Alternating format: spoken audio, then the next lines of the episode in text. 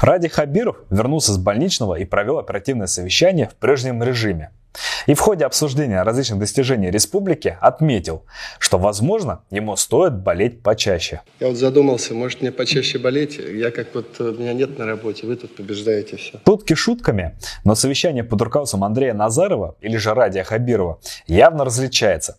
Если основной темой премьер-министра правительства является экономика Башкирии, то у главы республики это мобилизация.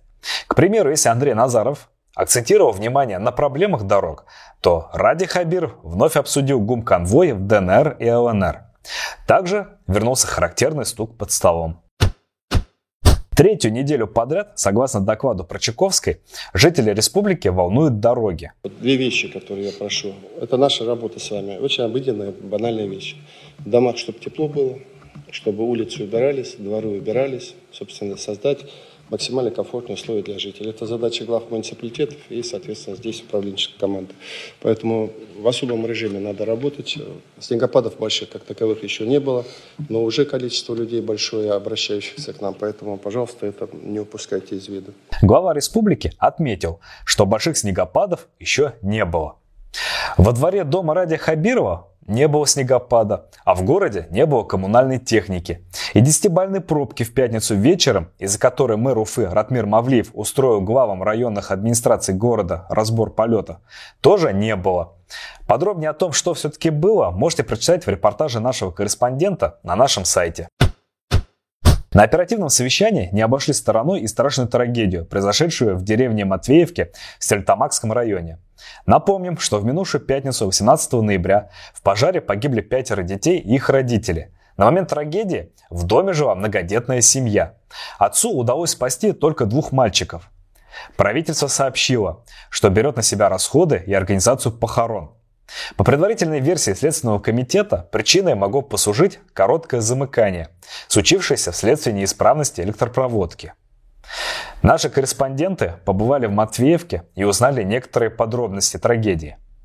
Например, что погибшую семью можно было спасти, но из-за оптимизации было закрыто пожарное депо, и спасателям теперь нужно ехать на вызовы из района. Это была страшная трагедия. Мне важно, чтобы глава района и Минсоцзащиты обратили внимание. Там осталось 2 ребенка. Возьмите на контроль, сказал Радий Хабиров. Он предложил наградить отца посмертно за геройский поступок. Дети остались. Давайте мы его наградим посмертно. Он все-таки геройский поступок совершил. Очень жаль, что сам погиб, конечно, дети погибли все. Но у него 2 мальчиков осталось. Вот детям хоть будет вот такое, что их отец вот свою жизнь отдал за их жизнь. На оперативке выступил директор ООО «Северная Нива Башкирия» Николай Лукерин. Он в своем докладе отметил, что средняя зарплата на предприятии за 2022 год составляет 38 тысяч рублей. Однако о проблемах Эко-Нивы, которые в апреле 2018 года зарегистрировало предприятие в Белебеевском районе Башкирии, саму ООО «Северная Нива», сообщается давно.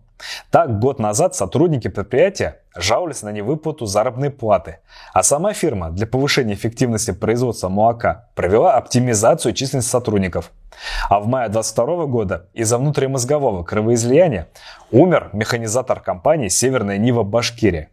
Оказалось, что его переработка за 2021 год составила свыше 800 часов, и ему не предоставлялись положенные выходные дни. Такой была оперативка в минувший понедельник. Ставьте лайки, подписывайтесь на наш канал, бейте в колокольчик и присылайте донаты. И вместе мы сделаем республику великой, потому что другие не справляются.